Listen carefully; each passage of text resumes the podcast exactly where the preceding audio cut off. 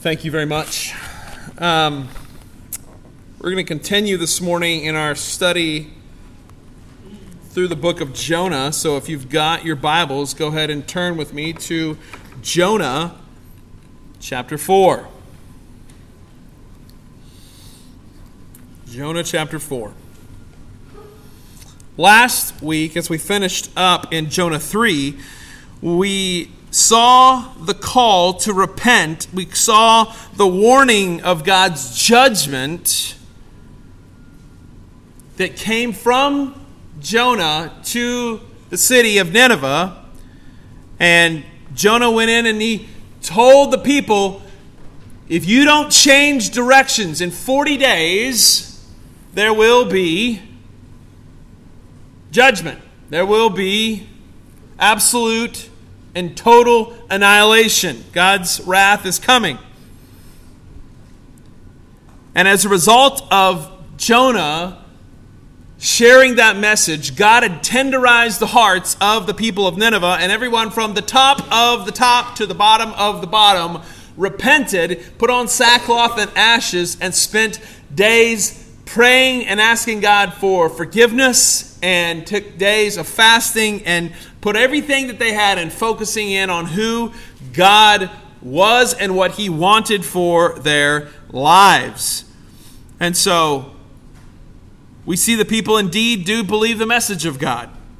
In fact, in chapter 3, verse 10, the last thing you see in chapter 3, when God saw what the people of Nineveh did, how they turned from their evil ways, God relented from the disaster that He had said he would do to them, and he did not do it to them. Uh, glory to God.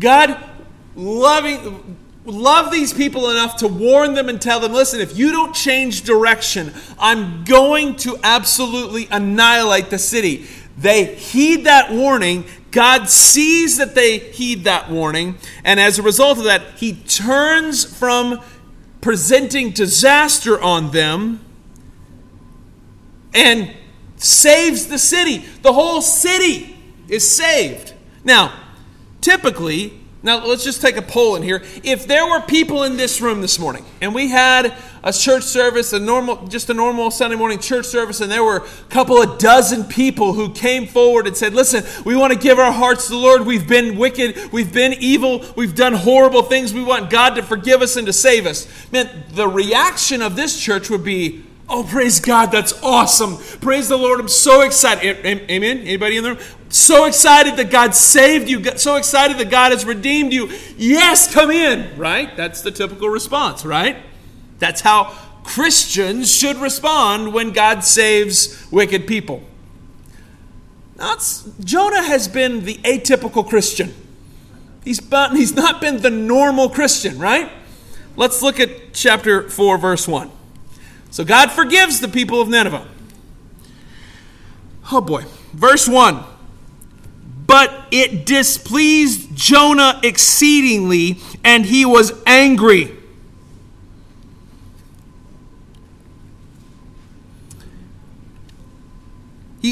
He, was angry that God saved people. Like I said, if this happened, most of us would be excited, right? Luke chapter 15, verse 7, Jesus says, Just so I tell you, there will be more joy in heaven over one sinner who repents than over 99 righteous persons who need not to repent. So there's a party in heaven, there is rejoicing in heaven when one person comes to the Lord Jesus Christ. When one comes to repentance and saving faith, the, the entire place erupts with joy, right? So the normal response for a believer should be to rejoice over sinful people repenting and coming to faith in Christ. Well, that's not the case with Jonah. He's going for broke on not having the typical responses to anything in this story. Remember in chapter 4, or, I'm sorry, in chapter 4, verse 1, we see here, it displeases Jonah exceedingly. what displeased him? What was it that displeased him about God doing a work and saving these people? That's what he's mad about. That God was merciful to the people of Nineveh. He was angry that God redeemed and saved these people from disaster. He was angry that God saved and forgave the men and women of that great city. Not only was he angry that God was saving these people, he decided to pray to God and to tell God, listen, I'm angry. I'm, I am angry with you for saving these people. Look at verse 2. Jonah 4 2. Jonah prayed to the Lord and said, Oh Lord, it is not, is this not what I said when yet in my own country this is why I made a hasty flee to I made haste to flee to Tarshish, for I knew that you were a gracious God and you were merciful and slow to anger and abounding in steadfast love and relenting from disaster. Oh my goodness. This this brother he has come unhinged he reveals why he decided to run. He just exposes and said, Listen, the reason I ran, the reason I got in the boat and ran from you, God, is because I didn't want you to save these filthy people. Like that's what that's what Jonah just said. He is not interested in God saving wicked people. That's like he ran from God's calling because he was concerned that God would actually save the people of Nineveh. And so Jonah didn't want anything to do with that. Like, could you imagine like could you imagine a missionary going off on a mission trip and I just go, God, I know I'm going to China, but I really don't want God to save the Chinese people. really? He wanted, in fact, rather, he wanted God to kill and destroy these people. Like that's what he was hoping for. We're going to see that in a minute. He's still hoping. He wants God to kill and destroy these people. And what happens in rooms like this this morning, many of us will sit here and think to ourselves, I can't believe Jonah would, would long for something like that. But before we get too high and mighty on our pedestals here in our church service, how many of us have had moments of rage in our own lives? And if you could have the power of God for just two and a half minutes, you would have exacted that rage. Anybody? Let's go ahead and be honest, because I have. Listen, some of you are ready to uh, exact rage if you get in bad traffic. I've seen that. I've I've witnessed some of that. You know what my favorite is, is when people have road rage, but they got their church's bumper sticker on the back of their car. That's my favorite. That's my favorite. Like they're just like they're putting their fingers out the window. You know what finger I'm talking? And I'm just like, make sure not to visit that church, right? Like that's that's the mentality that we have because we're listen. We could sit here and judge Jonah all day long, but man, we've done it. Jesus said, if you hate your brother, if you have rage against your brother, you're guilty of murder. Jonah is guilty of murder, not just of one person, but of 120,000 people. That's how many people lived in the city of Nineveh. So you might be sitting here, I can't believe that Jonah would say and act like that. Listen, at least he had the guts enough to say it out loud. Most of us don't have the guts to say it out loud. We just think it in our heads, right? Jonah had a moment where he genuine, genuinely was angry at a group of people for evil. Listen, if you do the history and the study of the people of Nineveh, they were bad people. Like they were wicked people.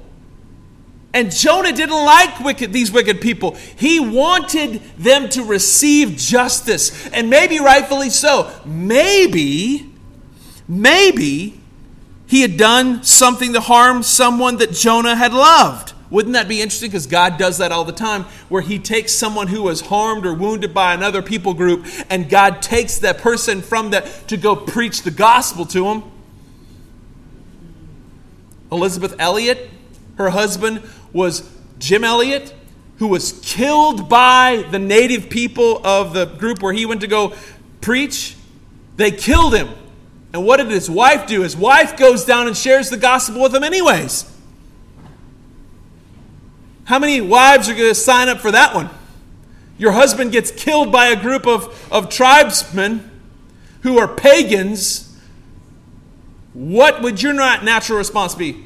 Let him burn in hell. Right? Not so in Elisabeth Elliot's world. Elisabeth Elliot goes out and does her best to share the gospel, and these people get saved. What? Nineveh, like, listen, we don't know. Listen, we don't know what particular crimes or sins Nineveh had committed.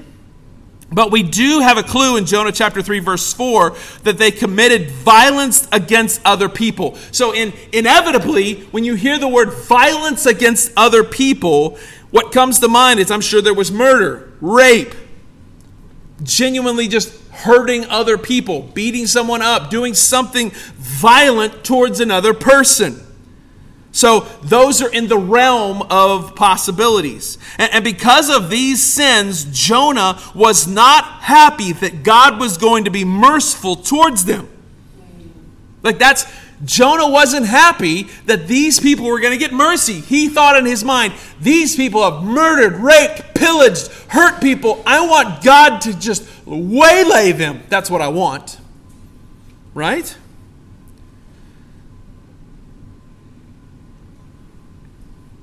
Think about our own world. Think about what happens in our just in our recent history. Osama bin Laden, Saddam Hussein, Adolf Hitler. They're just a few of the names of men who have committed horrible, heinous atrocities against people.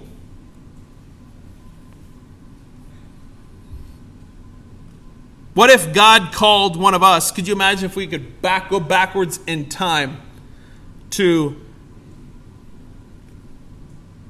Berlin, Germany in 1940 and God said, "Tyler, I want you to go and I want you to preach against the city of Berlin that God is about to waylay the people of Germany." What would our response be? as Americans, how would we feel? We'd say, Wait a second, God. Are you sure you want to do this? You sure you want to save the German people? Are, are you sure about that, God? Have you seen how bad Hitler is? You sure you want me to go to Afghanistan? You seen how bad Osama bin Laden? did you? Where were you on 9/11, Lord? Did you see that? Right? But this is the same mentality. These people, the city of Nineveh was a great city that absolutely pushed out evil and violence and wickedness. And God saw fit to save these people. That's the reason I'm praying for a Paul to pop up in the Islamic community. I'm asking the Lord to do a work and that there will be a Paul that comes out of Islam and we see revival in that place. That's what I long for. That's what I, that's what I want to see. Because here's the bottom line we like to judge everybody else's sins as horrible, especially those who are outside of our own camps. Like, oh, them dirty Muslims. Like, I've listened to some crazy redneck backwoods preachers talk that way in the pulpit. And I'm like, really? Because they're just as wicked as you are. The only difference between me and Osama bin Laden is that I've been forgiven for my sins by the power and the grace of the Lord Jesus Christ. That's the only difference between me and Osama bin Laden or Adolf Hitler. Same goes for you. So, we, we, we'd think to ourselves, God, are you sure about this? I'd rather see you exact wrath on those people. This is the moment that Jonah had. He wanted to see the people that he deemed wicked get what they deserved. He wanted justice for Nineveh. He didn't want mercy, he wanted justice. And sadly, many Christians only call for justice for somebody else's sin. But when it comes to our sins, we long for, pray for, and beg for mercy. We ask God to, prove God, will you please be merciful? God, I'm so sorry. Please forgive me of my sins. God, give me mercy. Give me mercy. But in Robert's life, God, I pray that you give him, I pray you give Robert justice. See how silly that is?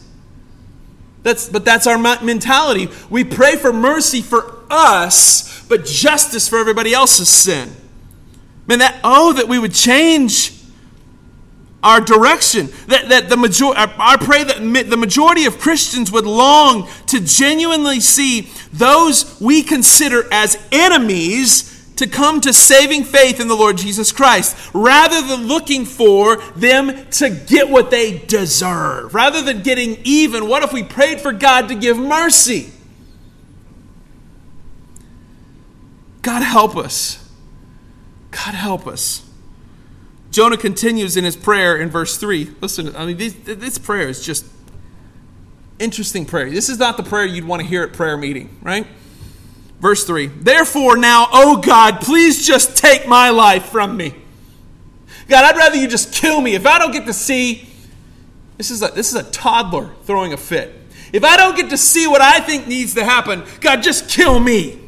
For it's better for me to die than to live. Really? God, I'd rather you kill me than let me see these people receive mercy. Like, this is a rough, this is hard to read. What a prayer request. Like, could you imagine if somebody stood up, if PJ stood up in our, in our prayer meeting and said, God, I pray that you would exact justice on Sedan, Kansas. Pray that you just wipe them out. I'm sorry, what? We'd all be going, whoa, PJ, brother, you, you sure about that? Oh, I just kill those wicked people in Sedan. But Lord, have mercy on us in Cedarvale. Right? And then when God showed mercy to Sedan, we sit in our prayer meeting, God, I just wish you'd kill me instead. You showed mercy to Sedan. Are you serious? Just kill me, Lord. Just kill me instead. I don't want to have to see those dirty, rotten scoundrels. Right? And I love God's reply to Jonah, verse 4. Then the Lord replies to Jonah, Is it right for you to be angry about this? In other words, really, Jonah? You're mad about this? You got what right do you have to be angry about this? Are you kidding me? That's you want to bring that into 2023. And then Jonah decides to, after that response, this is why I say, when people, well, if, if, God would just speak audibly to me, I'd be willing to obey him more. No, you wouldn't. You'd be just like Jonah, and you wouldn't get what you'd want, and you'd throw a baby fit. Look what he does. He stomps off like a toddler in hopes that God will actually indeed destroy the city. Verse 5 through 8. Look at this. He goes out like a spectator sport here in a minute to watch to see if God just Let's see if God destroys. Let's nuke them, baby. Let's go. Verse 5. Jonah went out into the city and sat on the east side of the city and made a booth for himself. And he sat under it in the shade until, until he should see, in the hopes of him seeing what would happen to the city. Now, the Lord God appoints a plant and made it come up over Jonah that it might shade him, put shade over his head, and save him from discomfort. He's just being saved from discomfort, not from life. Just, just to save him from discomfort. So Jonah now, he's exceedingly glad. Because of what? The plant. He's not exceedingly glad because God planted it. He just like, man, all right you know what? Maybe God's going to show this. All right, I'm getting a little seat. I got myself a little spectator sport. I'm going to watch this city of 120,000. Let me get my seat ready. Oh, look at this. I'm enjoying my shade. All right, Lord. Get him. That's his mentality. So even in jo- even in Jonah's fit throwing, the Lord's great. Like this is the thing that's crazy even in the midst of his fit throwing, God's gracious to him and he shows patience with him. That's the, way, that's the reason I'm just in awe of who God is because God is patient with us. even when we're complete toddlers, He is patient with us. Anybody in the room? He's been patient with you when you've been a toddler? Anybody? Maybe this week? Okay, all right. I didn't know if I was the only one, PJ. You got, all right, cool. We got, a, we got a few in the back. All right, here we go. So Jonah goes to bed at the end of this, because you'll see in a minute, he goes to bed happy because he's been, he's comfortable. I'm comfortable. It's all about me, God. It's all about my comfort and my good, my good position in life. I got shade, got myself a little booth, got myself a little drink. I don't know if he's got a drink or not or something, you know, whatever. He's just comfortable that God has shown him grace and mercy. He's thankful that he's comfortable and, and, and got mercy. And he's hopeful that the bad guys, quote unquote, will get their just desserts. All right, God, give them what they deserve. Verse 7. But when the dawn came up the next day, God appointed a worm that attacked the plant so that it withered. And when the sun rose, God appointed a scorching east wind that would beat down on the head of Jonah so that he was faint. For this little moment, for this little moment that happens here, think about how Job responds when God gave and took away. When God gave him something, Jonah didn't do anything for that plant. He didn't plant it. He didn't work for it. He didn't do anything. God planted it, made it grow, shaded him, and then God takes it away the next morning. I think of Job chapter 1, verse 21. Job has a completely different mindset. Job says in Job 121, Naked I came from my mother's womb, and naked I shall return. The Lord gave, and the Lord takes away. Blessed be the name of the Lord. What a contrast, amen? You got two different beliefs. Listen, Jonah is a believer, so's Job. You've got two different contrasts here. You've got a believer who's selfish, you've got a believer who's humble. What a contrast. When God takes away Jonah's plant, not his house, not his kids, not his livestock, but a plant. Jonah says, and he asked that he might die. Uh, he's, man, he's back on this. Man, talk about a drama queen.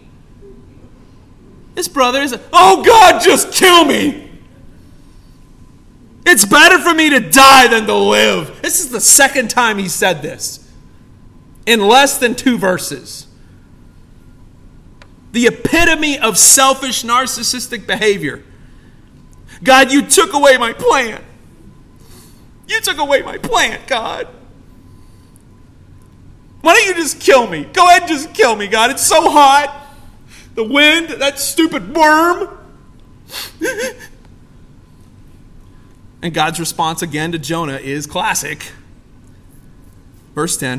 And the Lord said, You, wait a minute, wait, wait, wait, wait a minute. Jonah, wait a second. You pity the plant for which you did not labor, nor did you make it grow, which came into being in a night and perished the next night? You pity the plant? Jonah, you're throwing a fit because of a plant? You did nothing to make that plant grow. You did not work to plant that tent. You didn't tend it. You didn't plant it. You didn't water it. It was there for one night, and the next night it's gone. And you're mad and sad and all kinds of upset because of a plant. You see, God's having a teachable moment with, with Jonah here. Man, sometimes God does that for us, where we have to have a teachable moment where God says, Listen, you're being a baby. When a culture, listen, because here's where we are when a culture values plant life and animal life more than human life, that's when we start as a culture to embrace the mass murder of humanity. I'll never forget my dad standing in the pulpit in the late or early 90s. He said, If you don't value life in the beginning, there will come a day, and I believe it's coming soon, when you will not value life at the end either. If you're willing to kill at the beginning, you're going to be willing to kill in the end. And that's coming. That's start even in Europe now that's happening where they're taking their old and they're killing them because they're not profitable to the society. That's just a matter of time before that hits here. Well, you're too old and you're not you're not a contributing member anymore to the collective. We go ahead and just put you over in a little camp and just let you die. Oh, that'd never happen, Caleb. Really? It's happened once already. We, we watched it happen. We've seen it happen in the early 1930s and 40s, where a man, we just talked about Hitler, took people and experiment. Well, these people, this, this group of people is not viable. They're not really a good group of people. Why? Because he didn't value life at the beginning. You're not going to value life that you don't consider valuable. If you're in charge and you don't consider certain people valuable, you get rid of them. Why? Because you don't have a biblical mindset. Those that have an anti Bible mindset, they're going to kill anybody that they don't deem profitable to them. I've seen environmental activists at logging sites crying, screaming, and mourning over trees that have been cut down. Okay, that's not true. You, you no. No, I have seen these people who lay out over a cut down tree and mourn it as if it was their own flesh and blood.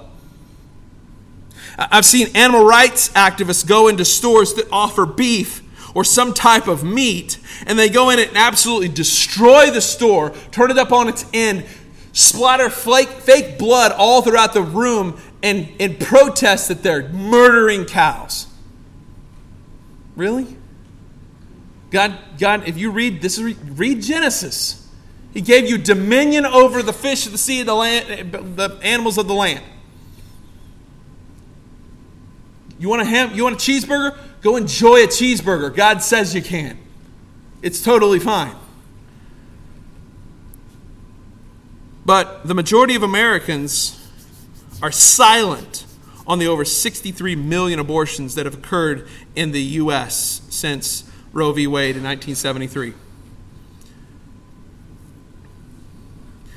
And if you could see what I'm trying to do here, many people in America have the same kind of mindset as Jonah.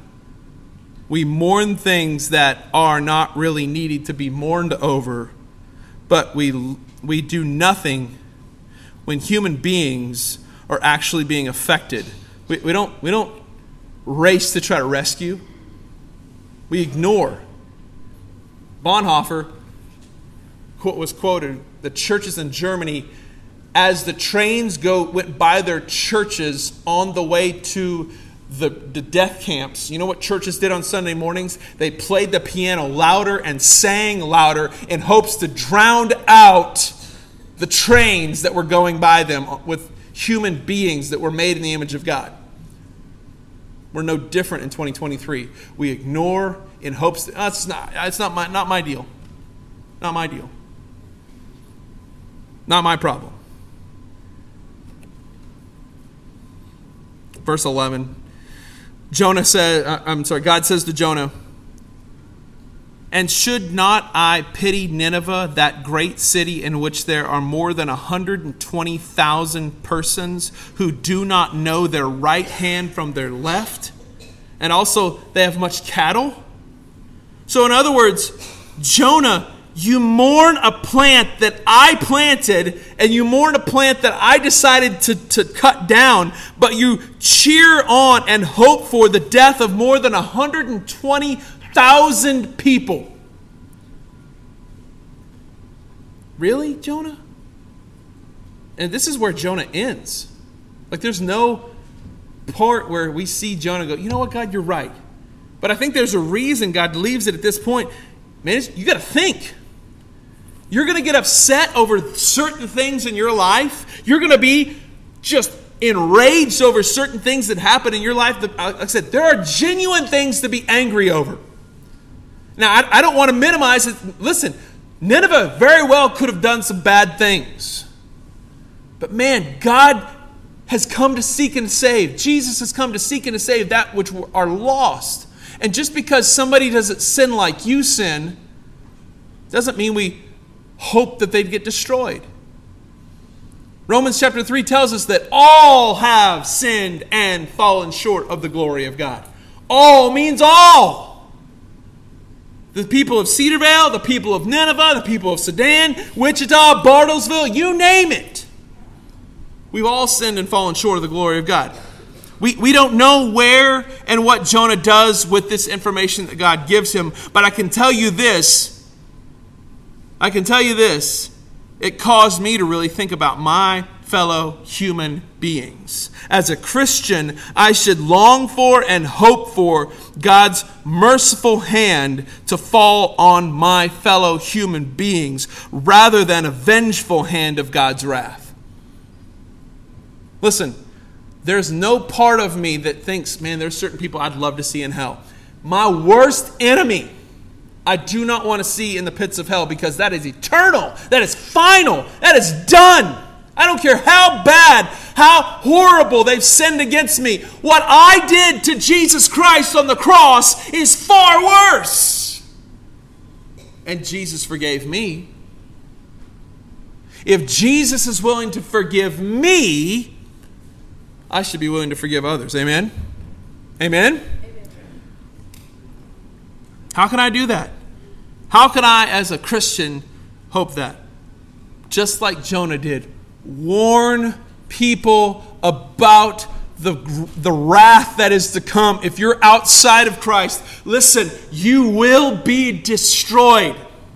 If you've not repented of your sins and submitted your life to Christ, God will exact justice on you. And I'm pleading with you as your pastor, as the preacher of the day. Repent of your sins and trust the Lord Jesus Christ. And I'm pointing you towards the grace and the mercy and the goodness of the Lord Jesus. Oh, that this would be the people of the First Baptist Church of Cedarville, Kansas, that we would go to our neighbors and say, listen, don't don't go this way. You're, living a life that is going to get you in a position where God is going to, you're going to pay for those sins. And, it's needless. You don't have to pay for those sins. Jesus already did on the cross. Jesus paid the penalty in full. That's the reason, as he hung on the cross, he said, Tetelestai. It's paid in full. The debt is paid. It's done. It's over with. Now just accept it. Just come in and repent of your sins and trust the finished work of Calvary's cross. Finish the work of Christ on Calvary's cross. Amen? That's the hope that we have here as believers. That we trust Jesus, that we trust His work today. Amen?